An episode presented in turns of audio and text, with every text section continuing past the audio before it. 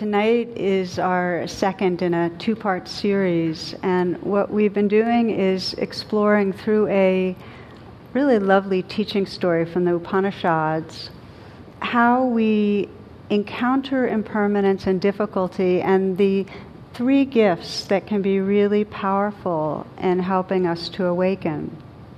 For those that weren't here or didn't listen to the last talk, it's okay. You'll find this stands on its own, but you might go back at some point and listen to it.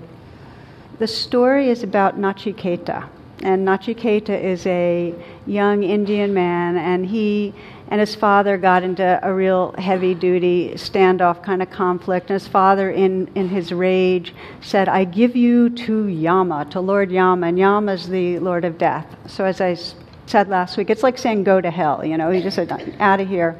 Nachiketa, being a sincere and taking things concretely type guy, said, okay, I'll do it. So he went into the forest and he went searching for the realm of Lord Yama he found that domain and for three days waited for the Lord of Death to appear and endured hunger and pain and, and exhaustion and so on. Lord Yama appears and he's so impressed with this dedicated young guy that he says, Okay, any three wishes that you want. So Nachiketa had his three wishes, and last week we explored his first wish, which was, he said, Let me come to peace with my Father. So he had the wisdom to know that his spiritual journey began with releasing the armoring around his heart. Let me learn the art of forgiveness. And so that's the, that's the first wish that Lord Yama granted him, and it freed his heart. It freed his heart to then go deeper into his journey. And so it is that we, in our lives, whether it's a major wound where we really need to bring our attention to the pain and the vulnerability that's there so with a real compassion so we can then begin to include the other with compassion are the daily ways that we get caught in the small judgments the small blames the resentments that carry with those even closest to us that we love that make a distance, that create separation. That if we were at the end of our life looking back, we'd wish we hadn't spent time fixating on what was wrong. So, this cultivation of a forgiving heart was the first boon or wish that was granted. The second one, which we will be exploring now, is called inner fire very, uh, for me, powerful quote from Robert Frost. He said, Something we were withholding made us weak until we found it was ourself. Something we were withholding made us weak until we found it was ourselves. That in these lives, when we kind of move through the day in a trance, which we do, we're in our thoughts and in our reactivities a lot, we withhold our hearts, we withhold the fullness of our being. We don't move through with a wholehearted, engaged presence. And so, this is the, the gift of inner fire, really, is the love and interest in our life that lets us wake up from that trance and just give ourselves to our lives. So it's this love of life, it's the love of truth, it's the love of love.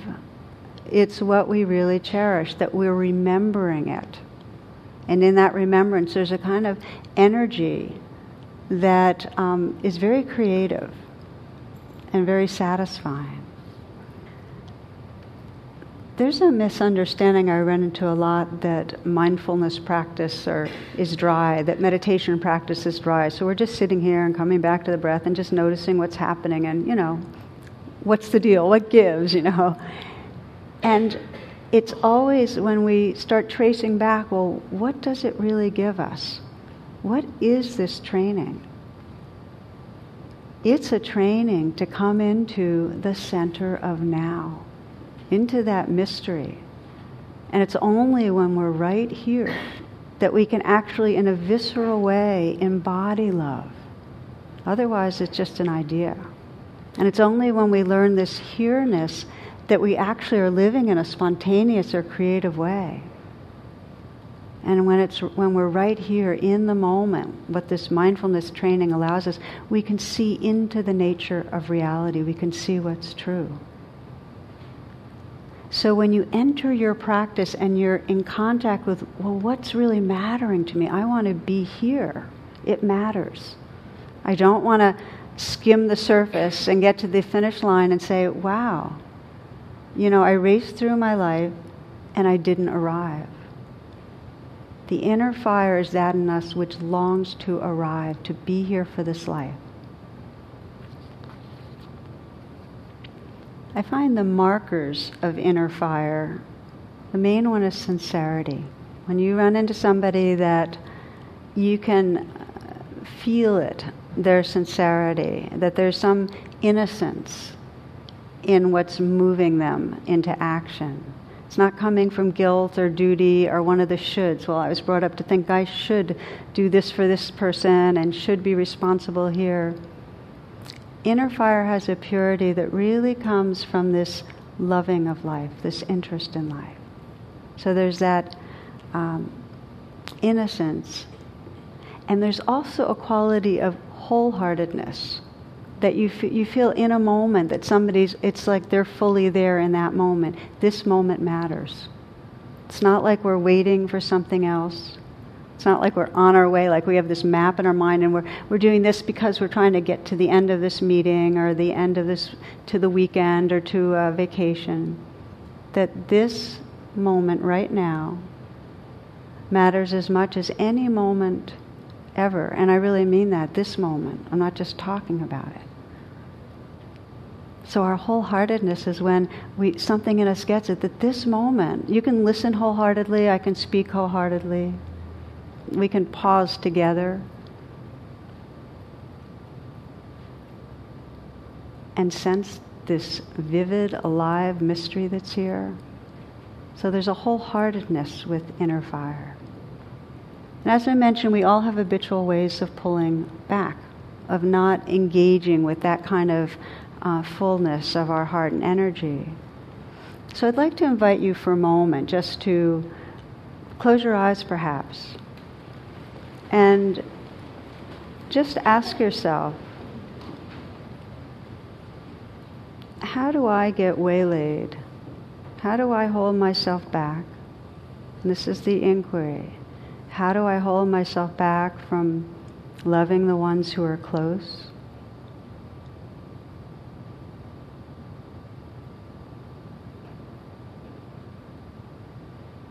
What are my ways of forgetting or blocking or numbing or preoccupying? You know, how do I hold myself back from really engaging in work or in service, whatever way I'm putting out my energy? How do I hold back from creative expression?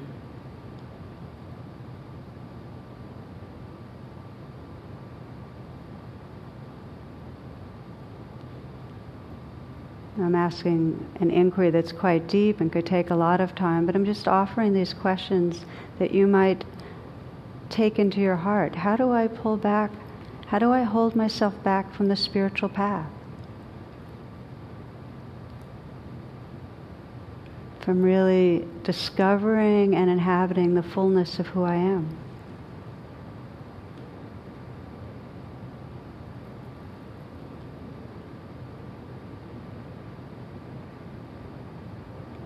It's a beautiful question to say, how am I holding back from being fully present in this moment? And just sense in the body if there's resistance or tension or the mind pulling you somewhere else. Again, I offer these questions for you to touch right now, but, but explore. This, this is the words of Rumi. He says, gamble everything for love. He says, if you're a true human being, half heartedness doesn't reach into majesty. You set out to find God, but then you keep stopping for long periods at mean spirited roadhouses. And isn't that an amazing line? Let me I'll read it again. You set out to find God, But then you keep stopping for long periods at mean spirited roadhouses. it's an important question, this one of how do we hold back. It's not meant for us to um, judge ourselves. It's more that as soon as we begin to see the ways that we pull back, that we're afraid or conditioned not to be fully engaged, if we see it, then we have some choice. So I'm going to name a bit of um, some of the ways that we pull back. For some of us, it's because our minds are really fixated on the future and what's going to go wrong. And that's a big one. I mean, the more that we're anticipating what could go wrong and we're tense against, tensing against life or what could go wrong with other people, then we're not actually here to enjoy, to serve, to savor. There's a story of a, a woman, she invited um, some people to a dinner party and spent the whole afternoon speeding around, very nervous and worried. And are they going to all like each other? And is this going to taste, you know, how, this food going to taste good? So the guests arrive they're at the table, and she turns to her six year old daughter and says, Would you like to say the blessing? And the little girl says, But I don't know what to say. And, and so the mother said, just, just say what you hear mommy say. the daughter bowed her head and said, Lord, why on earth did I invite all these people to dinner?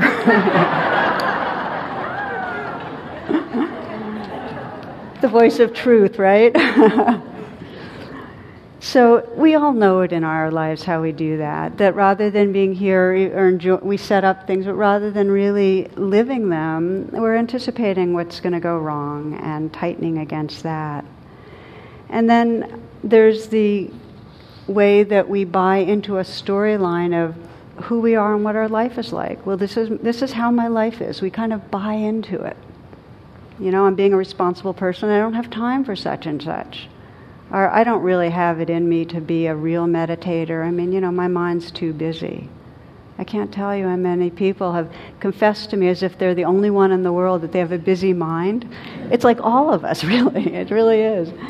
So we, we have this story of limitation about what it takes to be intimate. You know, we kind of give up on real intimacy. You know, I don't think if people really were close to me, they'd want to be, or that I just don't have the courage to be who I really am. We give up on being creative in some way. Well, other people are the ones that are doing pottery or writing poetry. So we kind of have this trance, these stories we tell ourselves over and over again. One of my favorite old time uh, Charlie Brown stories Lucy and Linus and Charlie Brown are lying on the grassy mound, and Lucy points at the sky. If you use your imagination, you can see lots of things in cloud formations. What do you see, Linus? Linus says, Well, those clouds up there look to me like a map of the British Honduras on the Caribbean. And that cloud up there looks a little like a profile of Thomas Eakins, the famous painter and sculptor. And that group of clouds over there gives me the impression of the stoning of Stephen. And I can see the Apostle Paul sta- standing there to one side. Lucy says, Uh huh, that's very good. What do you see in the clouds, Charlie Brown? He says, Well, I was going to say I saw a ducky and a horsey, but I changed my mind.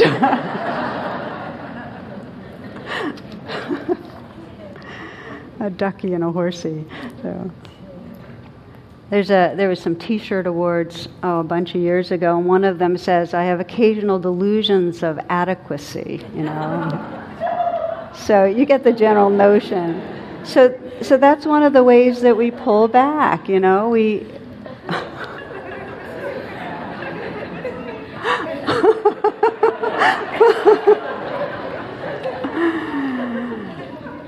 We pull back as we think there's appropriate behavior in any situation, don't we? I mean, isn't it true? We think, oh, you're not supposed to laugh like this, or speak like this, or dress like this, or wear your hair like this. And so we, rather than just being who we are, we confine ourselves. It's true. So thank you.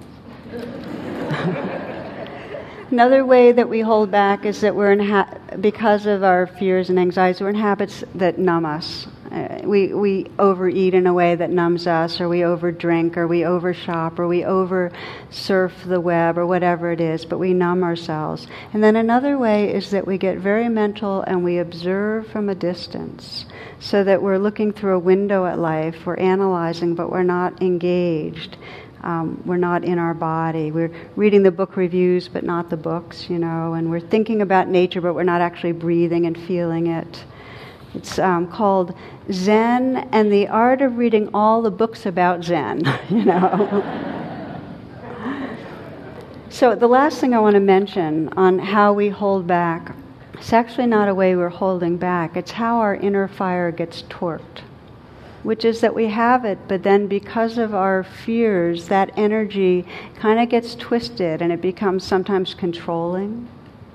So you might find that your inner fire is going towards trying to get your child to be a certain way or get your partner to change something.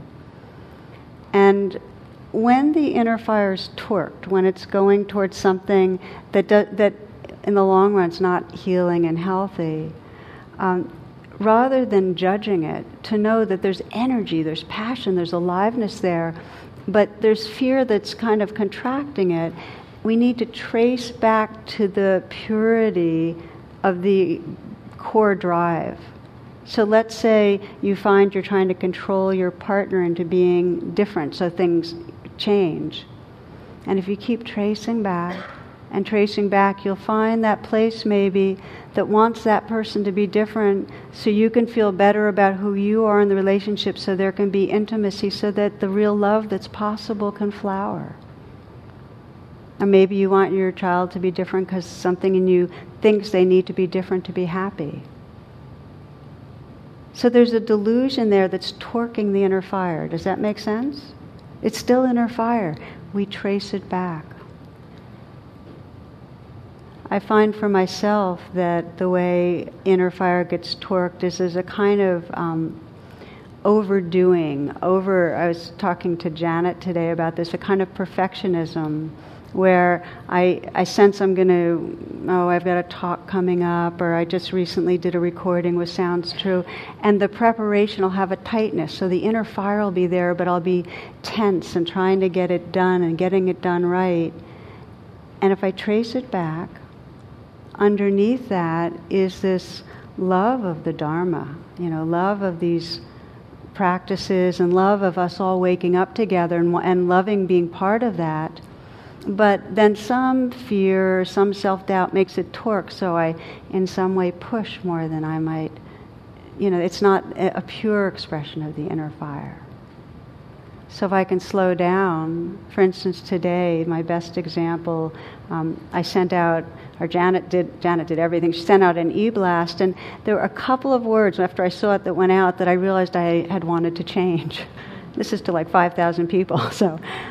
And my first, I tightened, and I realized, you know, and then if I trace back that inner fire, it's just wanting to communicate in a way that would be helpful to people. But you know, in the moments of the tightening, I wasn't in touch with that. So, every one of us has inner fire. Every one of us loves life. Every one of us wants to know truth. Every one of us wants to be who we really can be. And because of our conditioning, it gets torqued or else we hold back it's a beautiful practice to begin to investigate this.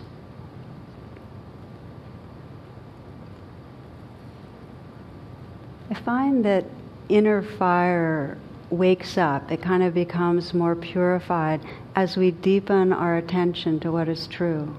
So I've seen people that when once they are doing a regular meditation practice and there's more capacity to stay with the moment, there's more touching into what really matters and that inner fire starts shining brighter. Sometimes and often, what we're paying attention to that wakes up our inner fire is the suffering within and around us. It wakes up that fire that really wants to heal, wants to experience our own healing, wants to help others heal. I want to read you what I consider an example of this. Uh, this is written by friend and poet Anita Barrows. very recently, just a couple of weeks ago. I lay down under broad leaves, shielded my eyes from the sun that shone in one fierce place among them. I lay down under broad leaves. Six children killed in a garbage dump in Afghanistan by a bomb dropped from an American plane. So many hours of my life under trees, maples and elms of my childhood, eucalyptus on Pine Haven Road that died in a frost, regenerated, returned again to cover the hillside. The children had been foraging in the dump for food. Jeffrey pines, Douglas fir of the Sierra reaching over me through the night sky as I slept beside the small tent where my daughter slept. I cannot live any more, I said to my friend without holding fierce love in one hand and outrage in the other. I cannot live anymore, I said to my friend, without holding fierce love in one hand and outrage in the other. Trees that have stood vigil over my life, my daughter's sleep. Stench of ruined cities where children die searching for something to eat. The government making its standard apology they had been looking for shelter among mounds of debris where they burrowed each night to escape the cold.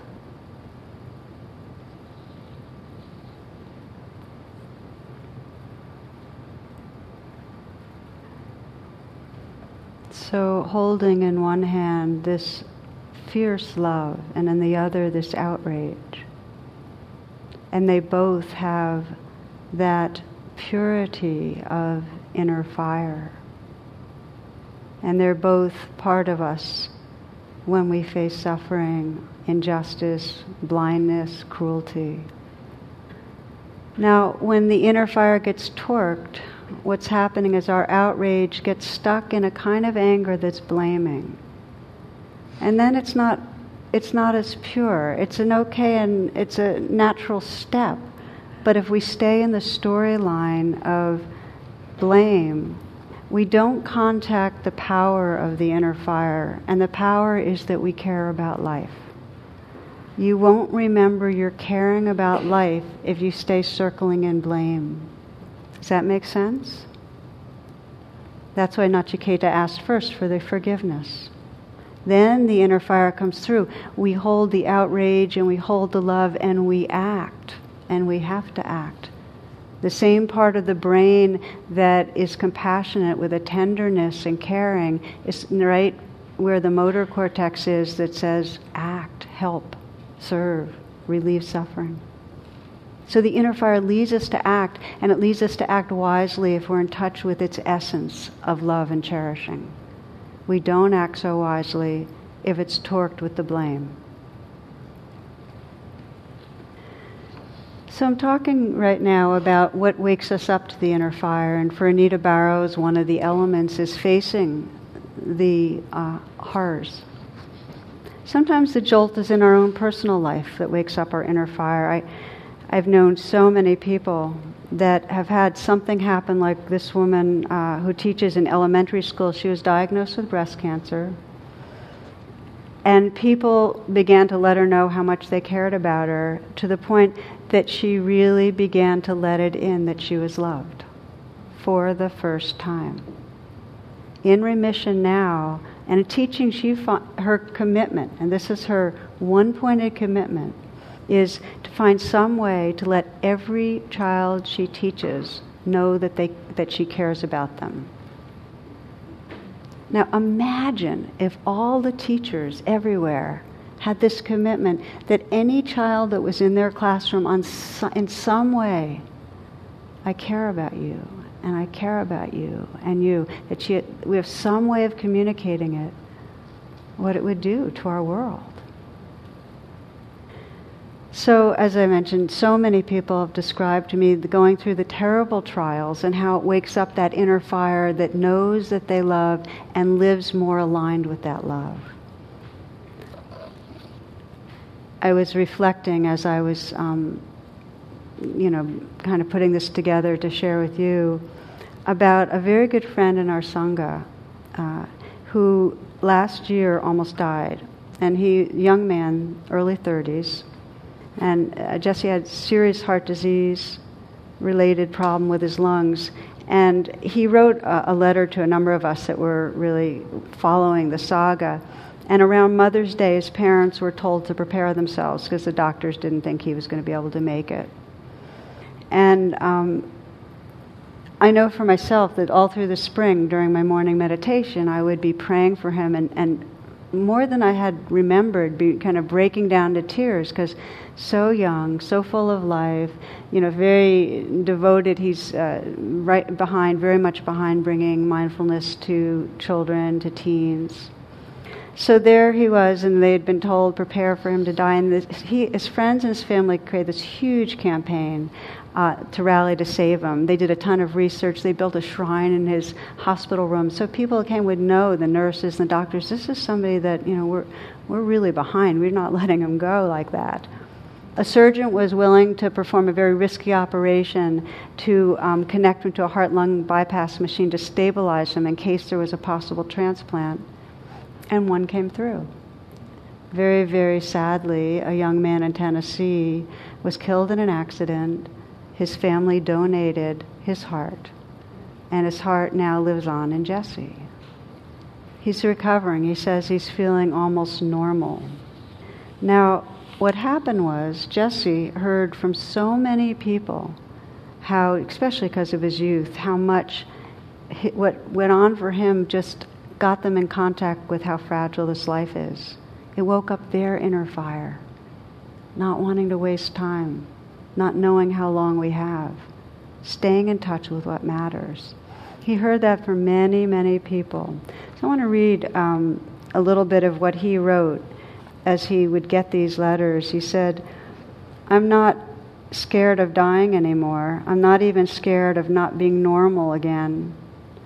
I'm actually scared of being normal again, of returning to some ordinary existence like I enjoyed before, where I let so much of the beauty of life pass me by, where I didn't take time to look up and notice the leaves changing colors, or take in a deep breath and smell what autumn smells like, or notice what my food tastes like, or hear what the birds or the traffic or the crying baby on the airplane sounds like, to pay attention, to really pay attention to what people around me are saying, to what's going on in their lives.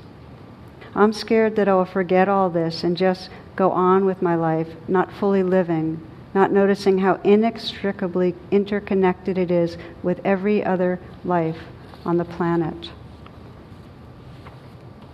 So, his fear of losing that inner fire that was woken up in us. And I've heard many people at the end of a retreat or after a very deep, shaking experience in their life saying, I'm in touch with something I cherish.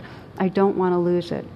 So those are the words of Jesse. And he said, here's what he reflects on to keep it alive. And I, I just want to share some of the pieces of what he reflects on because he started by saying that he reflects on all the care that he received, just as this teacher did he let it in from the professionals, from his family, from loved ones, from his fiancee.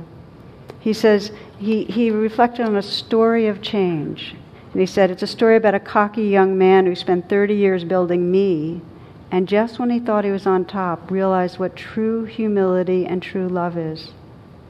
To lose control of your life completely, to regain it, and then to live for something greater than himself. So his reflection, and this can be ours too, is on what really matters. That, that's the reflection when we're exploring the inner fire. As he put it, what really matters is this love that's pouring out of every seam of our lives at every moment of the day and holding it all together. He says, I think this must be what we are put here to discover and share. And now that I've caught a glimpse of it, I hope I never lose it. And I hope we all can catch it sooner rather than later because tomorrow is not promised. Back to the Upanishads. The story of Nachiketa is a story of a young man who faces the Lord of Death, right? Every one of us is the protagonist in that story. I mean, every one of us is facing impermanence, these bodies, losing people we love, change. And the big inquiry is how do we bring a very courageous presence to that and remember what matters? Jesse names it really cleanly it's love. For someone else, it's realizing truth, realizing who I am. For Jesse, for this teacher, it was serving in some way, having other people feel the care, the love. This is where the, we get to the kind of pure essence of the inner fire. So we'll reflect a little together, just get a taste of the inquiry that can help us to contact and wake up this gift from Lord Yama, the inner fire.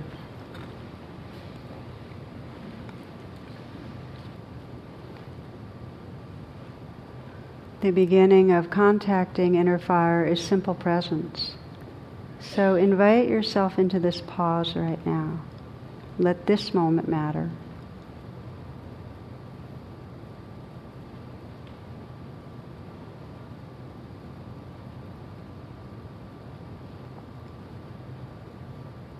You might become aware of the sensations in your body, bringing the attention from the mind right into the body. You might be aware of the breath, feel the breath at the heart, and feel the heart also.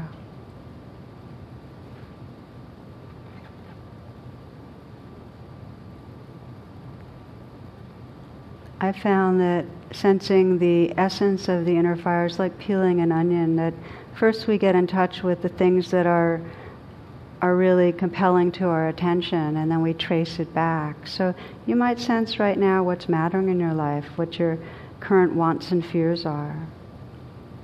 Is there something you're really wanting to happen or wanting to avoid happen? Just to honestly acknowledge that.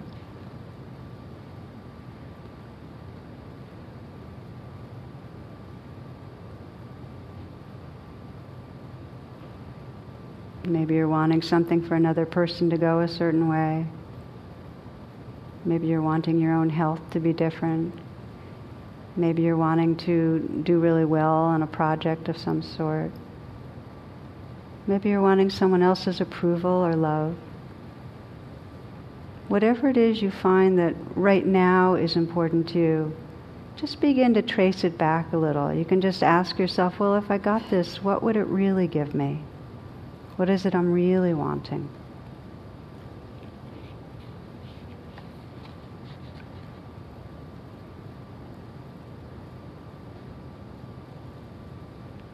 You can drop to this deeper question what really is my heart's longing?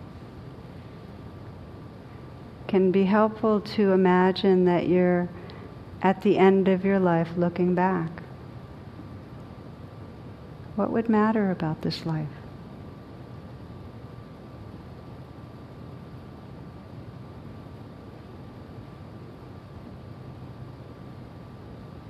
Is it that you lived it fully? That you really were here and present for the aliveness? Is it that you embodied love? That you reached out to others?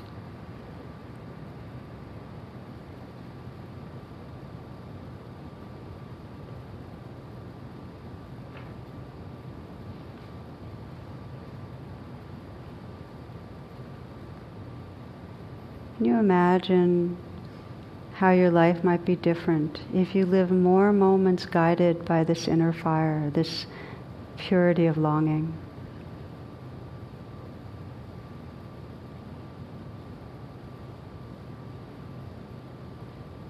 You might sense a particular relationship or something to do with work or creativity. What would happen if you remembered what mattered? If you had that view from the end of your life looking back, how would tomorrow be different or the next day?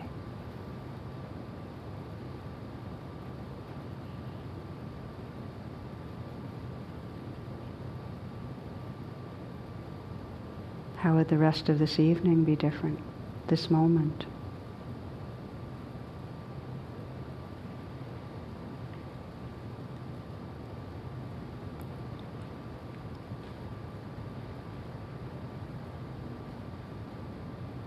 As Rumi says, this turn to what we really love saves us.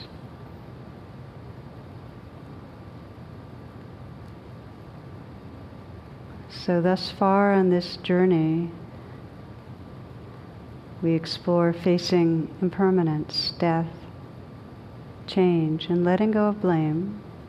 When we encounter the difficulties, not blaming ourselves, not blaming others.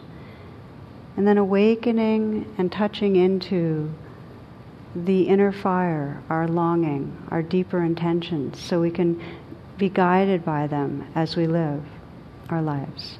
You might open your eyes if you haven't already. Come on back. So we move on to the third gift. This is the third boon that Lord Yama gave Nachiketa. And for those of you that were uh, listening last week, it was a mirror. And the mirror was so that he could look into his own mind, his own nature, and see the truth of who he was.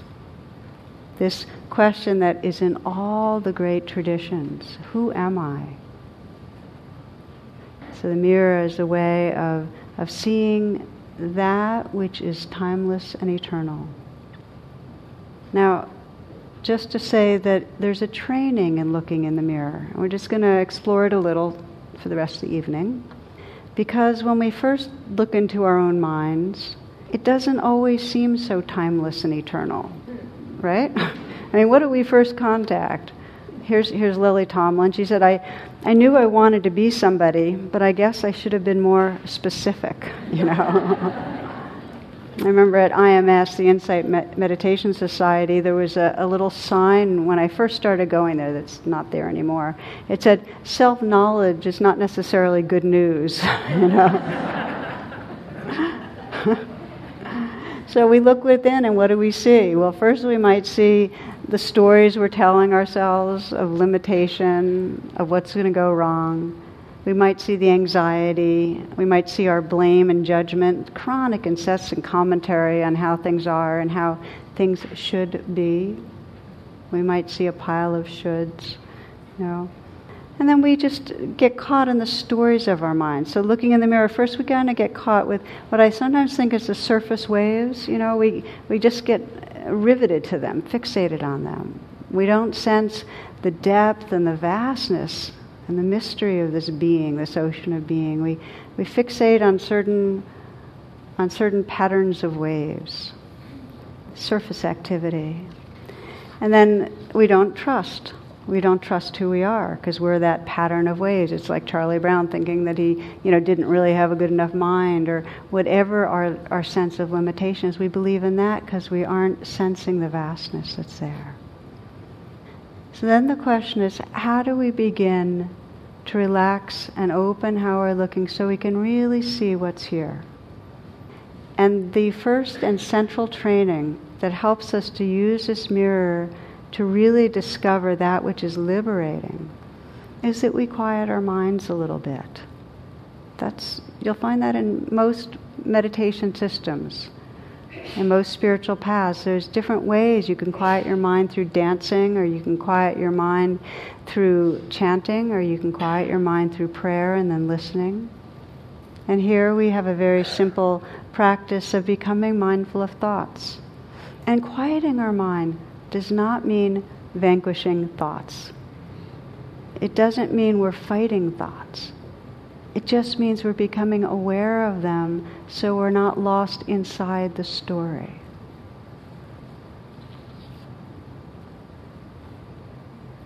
This is Sri Nisargadatta.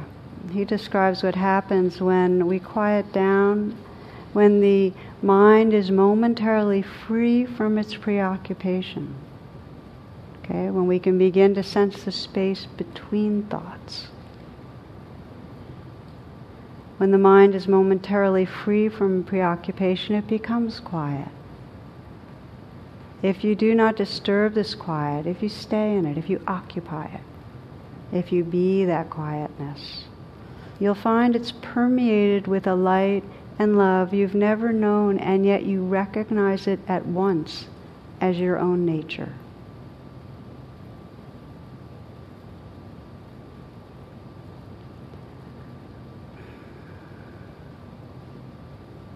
This quieting of the mind happens naturally if we just have the simple intention to notice thoughts. They settle. They don't settle right away, and if we have an idea of how they should settle or how fast or what kind of thoughts we want, we're in trouble. But if we have this simple intention, just, okay, may I notice when there's thoughts? And so there's this kind of, as you notice, the moment of noticing, and this is the magic of mindfulness. The moment of noticing something, you're no longer hitched to it. You are then inhabiting a larger space of awareness. So you're not inside the thought. The thought can be there, it can be floating like a cloud, but you're bigger. You're the sky.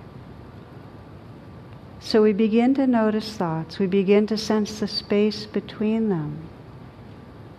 When you sense the space between the thoughts, just be that space. Because that's where the, the light, that sacred light of presence shines through. So, in all the teachings that I've run into, there's some message of quiet down and then look within.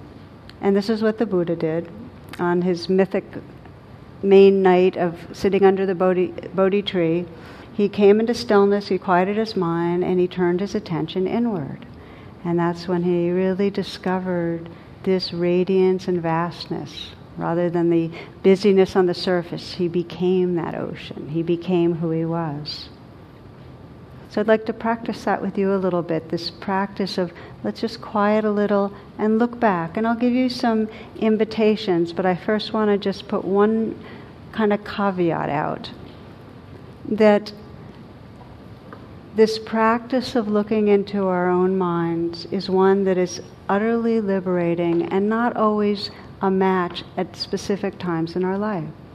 If we're very agitated by the waves, rather than trying to see the nature of who we are, those are times to bring a kindness and a presence to the actual waves so that we can let them untangle. We work on that level. But if the mind, and you can feel for yourself tonight, if there's some quietness, if there's some settledness, it becomes the most fascinating journey in the universe to begin to sense in those gaps between the thoughts the light that really is what we're made of. Okay? So so an attitude that helps as you're looking in the mirror, curiosity, open-mindedness, relaxed. Okay? Okay. So, please come sitting whatever way helps you to be here.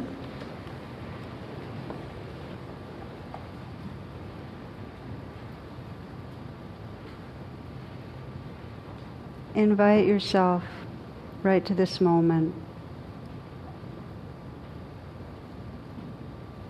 You might feel the inflow and outflow of the breath.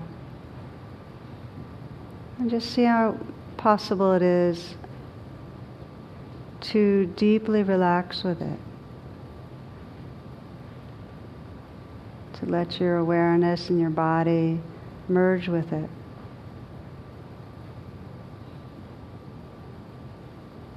to feel where it's most pleasant and merge with that pleasantness.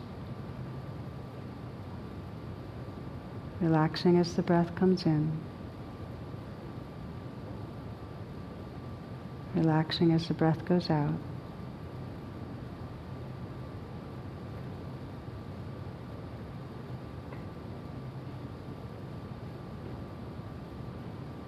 Sensing the play of sounds around you.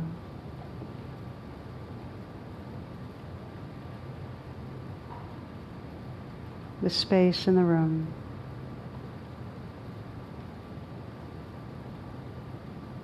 The vaster space that's holding all the sounds you can hear.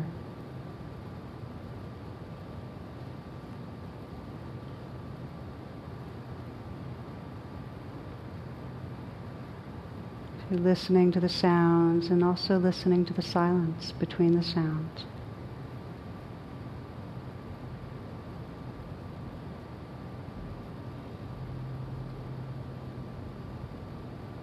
listening to and feeling this changing dance of sensation.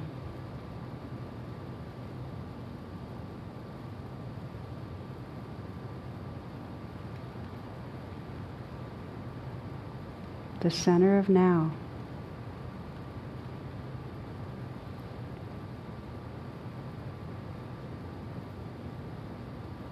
You're aware of this whole dance of creation, the sounds, the sensations.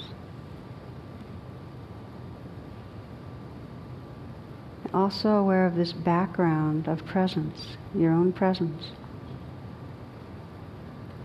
That which is knowing, that alert inner stillness that's aware.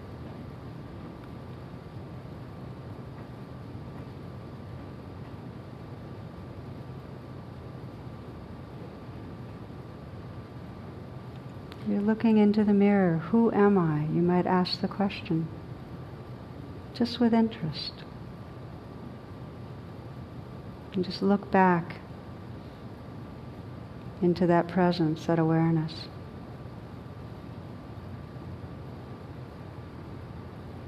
Is there any center that you can call self? Any boundary that you can find? Anything solid?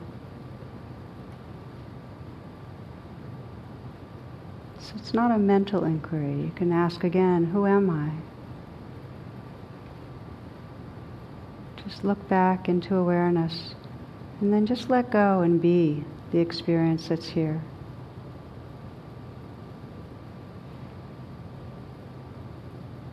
Be the silence that's listening.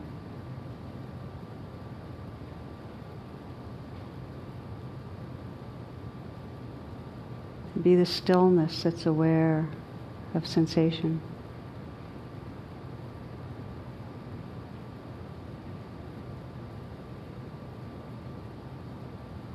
Be the openness that includes everything that you could possibly name or experience.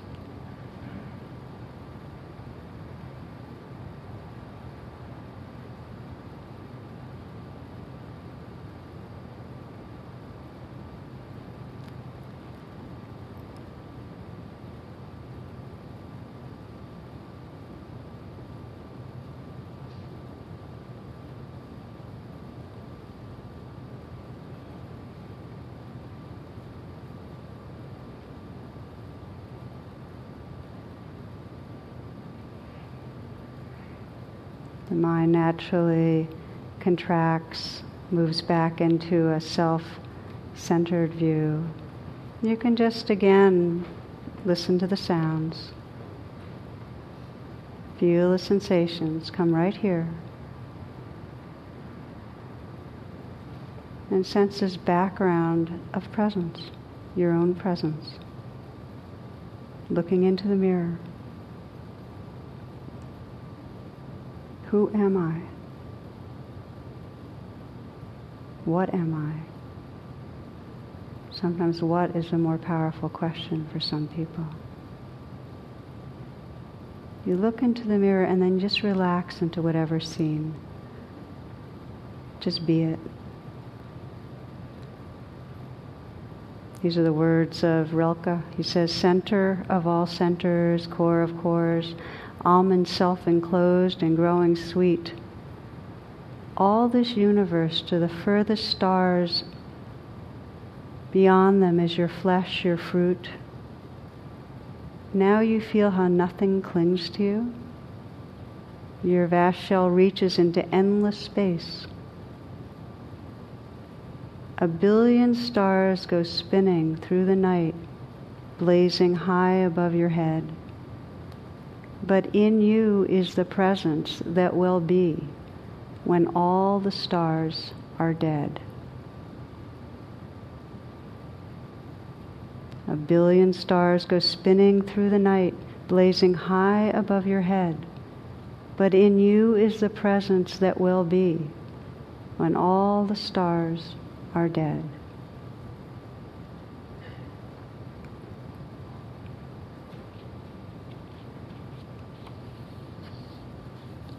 There's nothing more vast, more mysterious, more loving than the awareness that your own nature.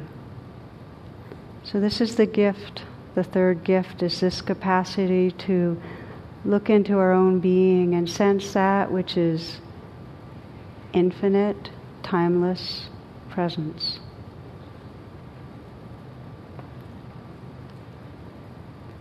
If you'd like to open your eyes, you can. Just to finish off, then, what basically Lord Yama did was offered the three gifts that help us to face this living, dying world and discover a profound quality of peace and happiness and aliveness in the midst of it. And we find this at the end of the story of Nachiketa, which I want to read to you, because we see at the end a young man bowing to Lord Yama a final time, and he's totally at peace. Then, as if by magic, the landscape of the kingdom of death changes to the spring rice fields of his native India. In this, a last secret is revealed to him death and birth are not separate. Renewal comes by dying. When we have faced death and aloneness, when we have realized the formless, we've looked within and realized this timelessness, what happens is that we're unafraid to live and life blossoms under our feet. I want to say that again. When we've looked in the mirror, when we've recognized this timeless presence, we face death, we've recognized this timeless, eternal presence that's here. We're not afraid to live in this incarnation, and life blossoms under our feet. Everywhere we go becomes holy ground. Nachiketa knew this in his heart and walked off toward his home to embrace his father and to start a new life. So, this is the gift this is the gift of this deep presence that we then can step on this earth. We can meet these balmy days our cold days. We can meet this life. We can meet the beings in our life with this awakeness of the inner fire, with a forgiving heart, and with a profoundly tender presence. So, with that, we'll just take the last few moments again to invite you to close your eyes.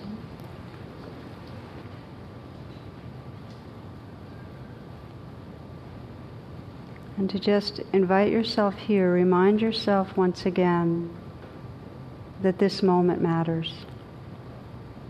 It matters as much as any moment in the world. Relaxing into what's here.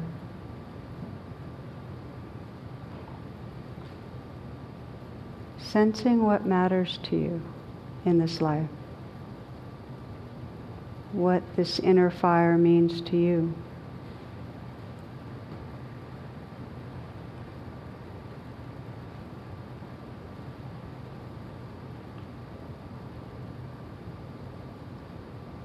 And sensing how, by remembering this inner fire, how life can blossom under your feet. Just imagine how that can be possible for you.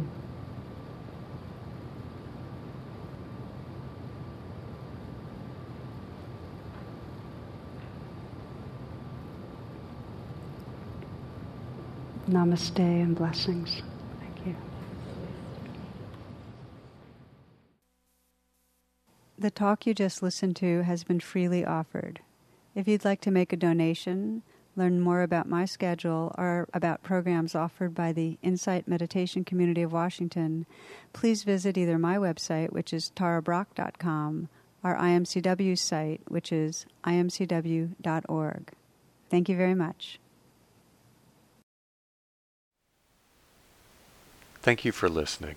To learn how you can support the teachers and Dharma Seed, please visit dharmaseed.org slash donate.